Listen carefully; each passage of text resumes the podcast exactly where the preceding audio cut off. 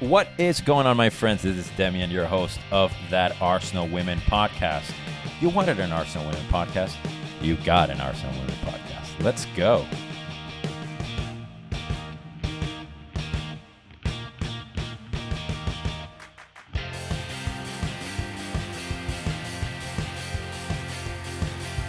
Wow, wow, wow. The past few days have been incredible to say the least. So many things to tell you about, so many personal things that I'm going through in a really, really good way. And as I talk to you, I'm watching the Dutch national team just tied against Norway through David Klaassen. And I'm also, right before I started this, I was listening to uh, Lyon versus Levante, the women's uh, teams. Hopefully, uh, I wasn't able to get a stream, but I've been able to listen here and there. And so far, I have not heard Van de Donk in action. So hopefully, the second uh, the second half will change, so I can feel like more complete. So today, today, today, let's see. I had sort of a different type of show plan. I wanted to talk about different things, but a couple of things sort of arose. One of them was the match yesterday in which we beat Slavia Prague 3 0 through Nikita Parris, through Kim Little, and Vivianne Miedema. And by the way, Beth Mead's assist was just lights out. I mean, that should have. I wish we could have like award people like instead of like a a red card and a and a yellow card, we should award some sort of like I don't know, like a purple card or blue card or something like that when you have such an amazing assist that's not quite a goal, so to speak. It's like a half goal. But anyway, what I wanted to talk today was uh, Kim Little because that's the other thing that transpired yesterday or today, I should say, which is that she announced her retirement from international football for Scotland. So, what I wanted to touch on was her impact on our team, on the squad and women's football, uh, as I understand it, of course, and sort of the void that she has filled in my Arsenal loving heart. And of course, uh, I will touch upon a little bit on, on just European nights as a whole. And I actually will start with that. So, as usual, I'm guessing that you are an Arsenal club fan, right? Arsenal Football Club in general. And you have uh, suffered a lot in the past few years supporting the men. And there has been countless amount of uh, items with which to be frustrated, right? It can be the lack of uh, a proper captain. It could be the lack of um, a world class manager. It could be the absurd wages that we pay some of the players that limit our ability to then purchase others or reward others that might deserve it, quote unquote, more. Uh, we've all heard uh, of field drama. We all see the corruption in football. We all see diving. We all see racism, you know, and a million things, right? Uh, players that break COVID protocol and so on and so forth.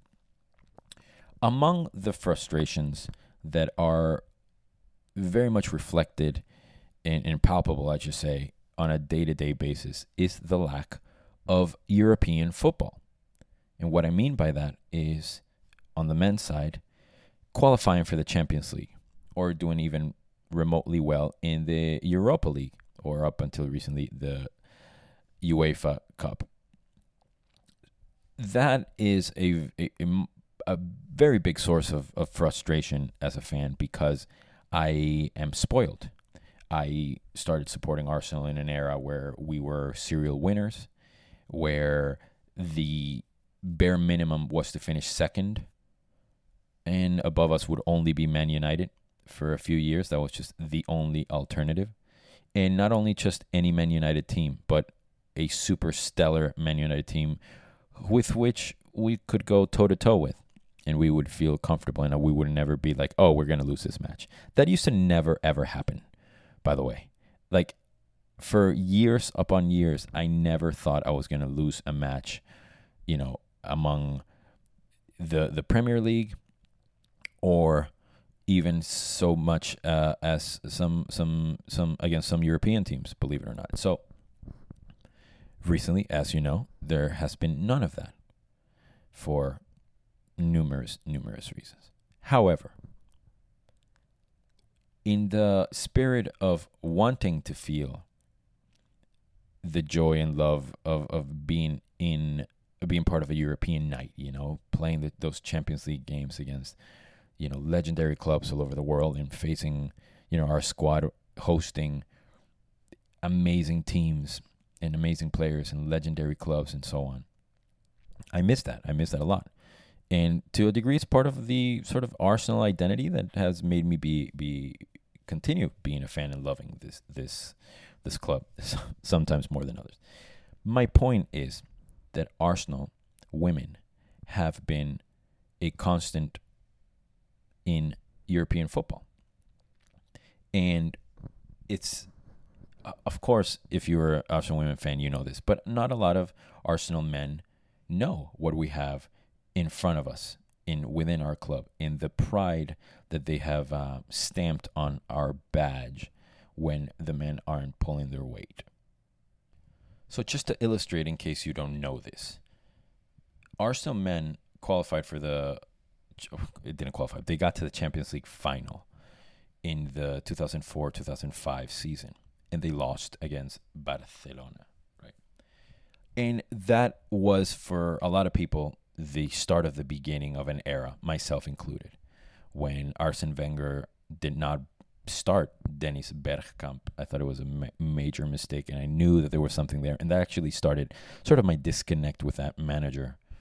But the point is not that. The point is that when the men started to sort of decrease in quality and in, I don't want to say ability, but let's just say in winning trophies, right? The women were just absolutely killing it. And in 2007, so you do the math because I'm not going to do it. But in 2007, Arsenal women became the first and only club, English side anyway, to win the league, the League Cup, the FA Cup, and the Champions League, which I believe at the time was still called the UEFA Cup. I'm not 100% sure, but the point is they won the Champions League. So we do, Arsenal Football Club has European success we have won the Champions League. And I want to, I don't say that with a caveat like, oh, but it's the women. No. I want you to think about this and I want you to realize it and I want you to internalize it. Arsenal Football Club are a Champions League winning team. Yes, it happened in 2007, but through the years, up until now, there have been a constant in in in in the competition, and it's it's amazing to watch to to know that our club is very well represented.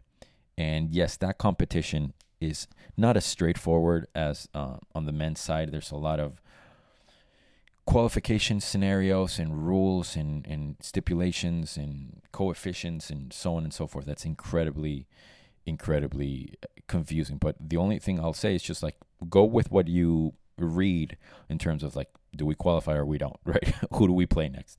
and to watch them uh, absolutely play Slavia Prague off the park was was something to behold because, of course, we're all in anticipation of the season opener against Chelsea at the Emirates Stadium um, on Sunday. But the reality is that this was, for me anyway, the real first test, and to to to get an idea of what what uh, Jonas Eidevall is going to do, what team he's going to line up with, what players are going to play where. It was just really interesting to me personally. There are, you know, very, there were many highlights, so to speak. But again, this is not about the match stats or to to review matches or or to tell you about some of the highlights and so on. What I will say though and this is this is in, in the spirit of this this podcast is how it made me feel right this is a very much a emotional based emotions based podcast so i at the beginning of the transfer season, or, or at the end of the season, I should say, when we hear Jill moving on, and we heard oh, who by the way scored today, and Dom Janssen scored uh, winning goal today as well against Bordeaux, I believe. Uh, my point is, to me, it was somewhat of a dark time. I was like, oh my god, no Van de Donk, no Jill Roord. What are we doing? What's happening? Then the news of, of Jordan Nobbs getting injured, who knows for how long. That was really, really rough.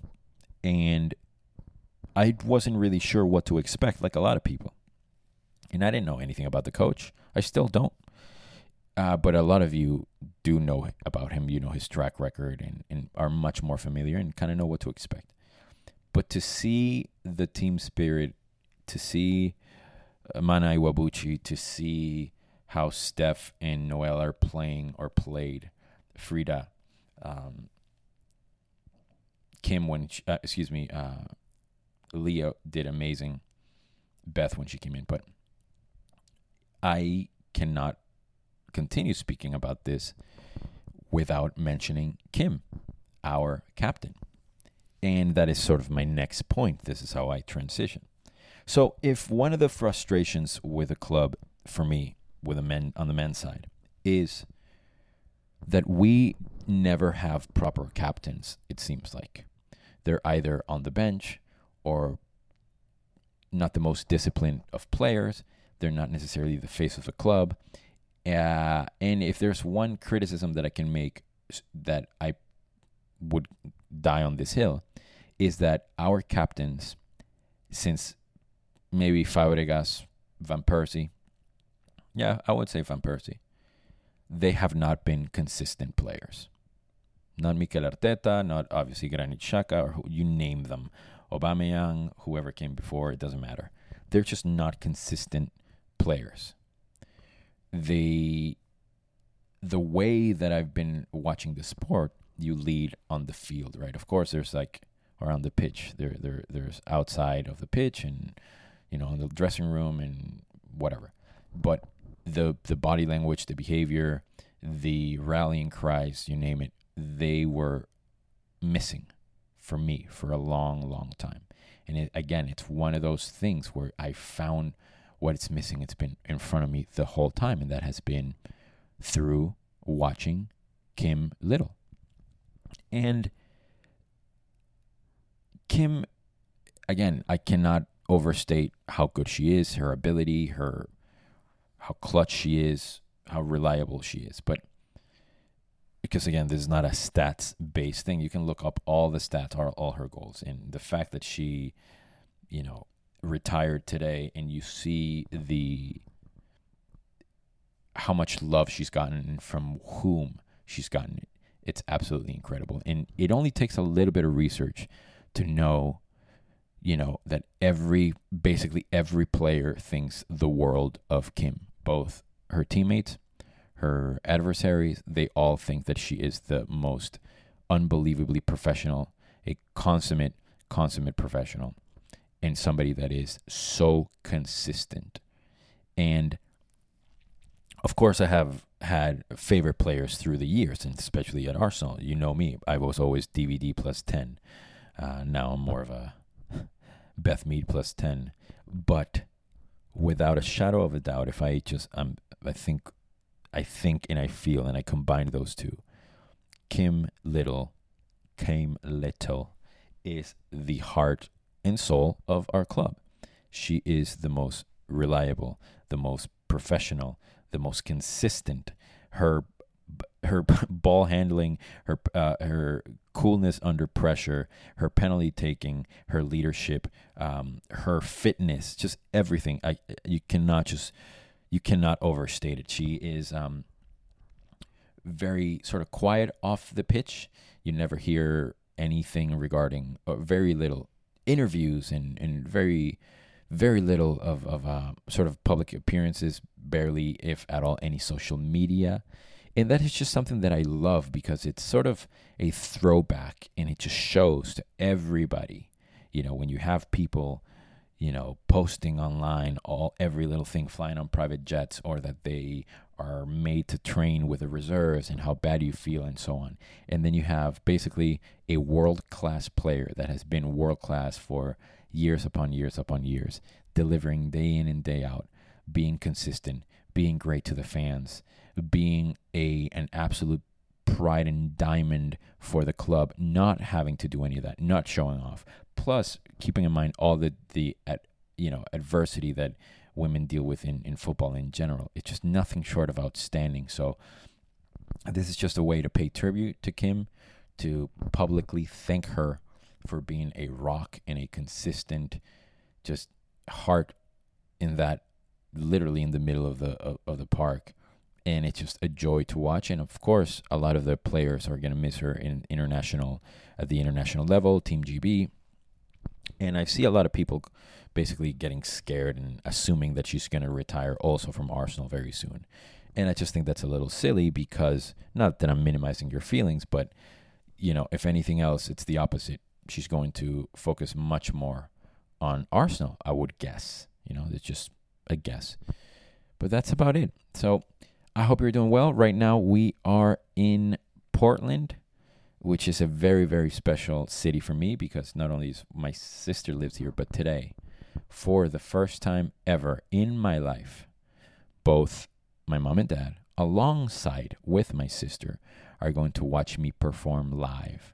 And I know that's pretty crazy, but as a Venezuelan and my sister having moved to Boston for a long time ago and just things never lining up, it it has just never been a thing. So now, in a few hours, in about nine hours' time, I am going to be on stage looking at the crowd and seeing three of the most important people in my life for the first time ever watching me perform. So that was just a little bit of personal news. But anyhow, I hope you're doing well. As always, thank you for the amazing comments. I know there was a little drama last week about uh, Cristiano Ronaldo, some players posting about him, and so on. And I know that I got some um, criticism, and some people took screenshots of one of my tweets and replied to them, but didn't uh, have the decency to tag me so we could have a an educated conversation. So I, I, I want you all to know that I'm always willing to learn and willing to grow, and and just as a as a a last thing that I'll mention, you know, assumptions are the mother of all f ups, as they say. So when you watch or read a tweet and you assume that I know all the details behind X, Y, or Z, or any of the details, or in this case, allegations of rape, and you assume that I know that and then I just continue to support X, Y, or Z, that is uh, categorically incorrect and sometimes we make mistakes. So I I know that you don't know everything that I know, and vice versa. But just we got to keep an open mind, and, and we gotta listen. We gotta when when we have these conversations online, we need to listen and read properly, and understand there's context and understand there's communication as well, and just move on. Thank you so much for listening. We'll speak soon.